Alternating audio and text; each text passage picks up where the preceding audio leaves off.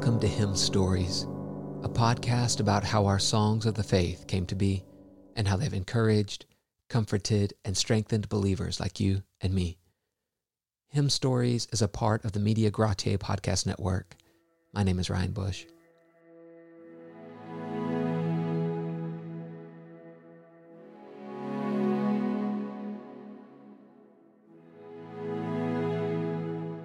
Joseph Hart was born in England in 1712 to believing parents and was taught sound doctrine from an early age.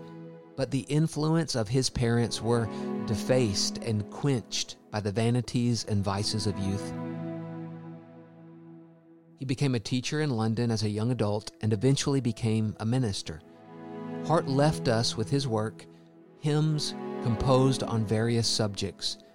In the preface, he wrote, all I would humbly wish is that Jesus of Nazareth, the mighty God, the friend of sinners, would be pleased to make these hymns, in some measure, weak and humble as they are, instrumental in setting forth His glory, propagating and enforcing the truths of the gospel, cheering the hearts of His people, and exalting His inestimable righteousness, upon which alone this unworthy author desires to rest the whole of His salvation.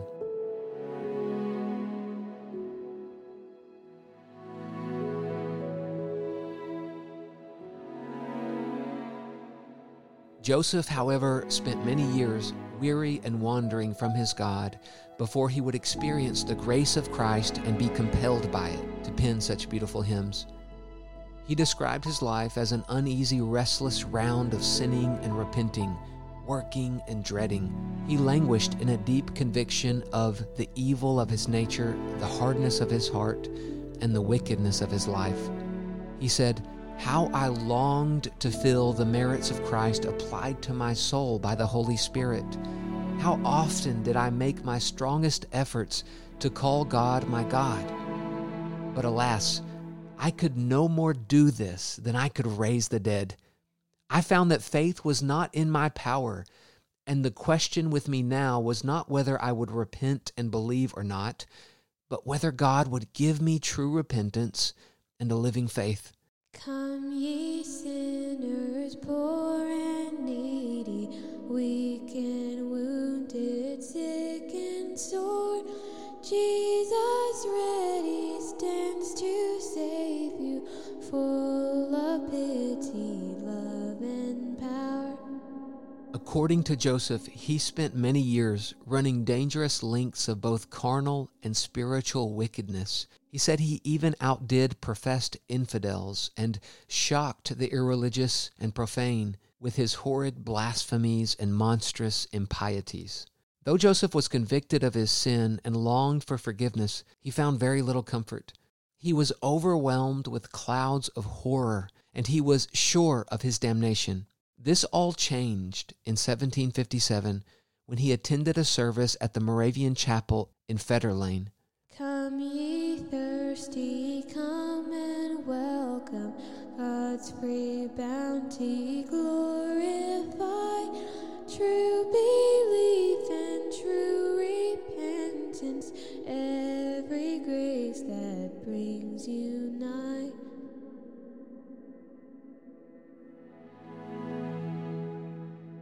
The minister preached on the text Revelation 3:10 because you have kept my word about patient endurance, I will keep you from the hour of trial that is coming on the whole world to try those who dwell on the earth. Joseph said, Though the text and most of what was said on it seemed to be greatly against me, yet I listened with much attention and felt myself deeply impressed by it. I was hardly got home when I felt myself melting away into a strange softness of affection, which made me fling myself on my knees before God. My horrors were immediately dispelled, and such light and comfort flowed into my heart as no words can paint. The Lord, by His Spirit of love, came with such divine power and energy into my soul that I was lost in blissful amazement. I cried out, What, me, Lord? His Spirit answered in me, Yes, thee.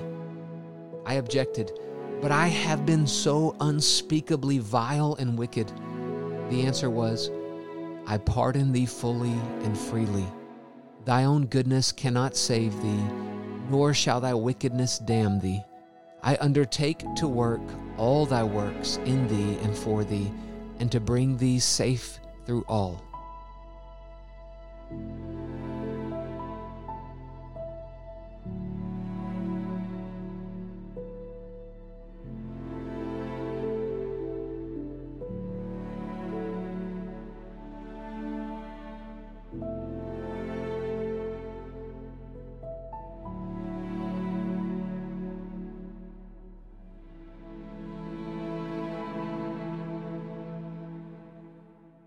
Joseph said, The alteration I then felt in my soul was as sudden and palpable as that which is experienced by a person staggering and almost sinking under a burden when it is immediately taken from his shoulders.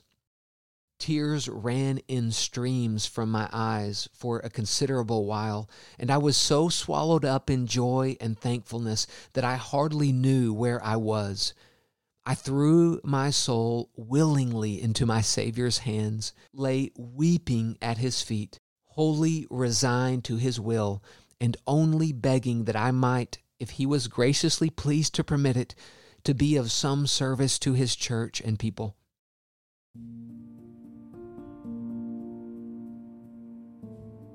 Jesus Christ and He crucified is now the only thing I desire to know. In that incarnate mystery are contained all the rich treasures of divine wisdom. This is the mark towards which I am still pressing forward. This is the cup of salvation of which I wish to drink deeper and deeper.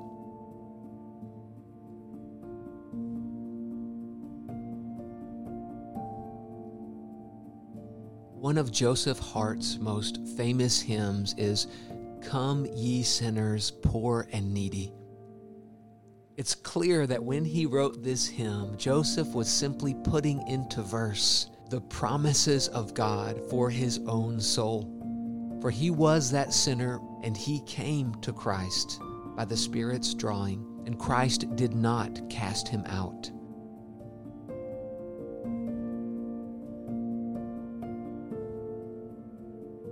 Joseph was wounded sick and sore. He was weary and heavy laden, lost and ruined by the fall. What Joseph found was a Savior full of pity, love, and power. Will you rise and go to Jesus? He will save you from your sin. By the riches of his merit, there is joy and life in him.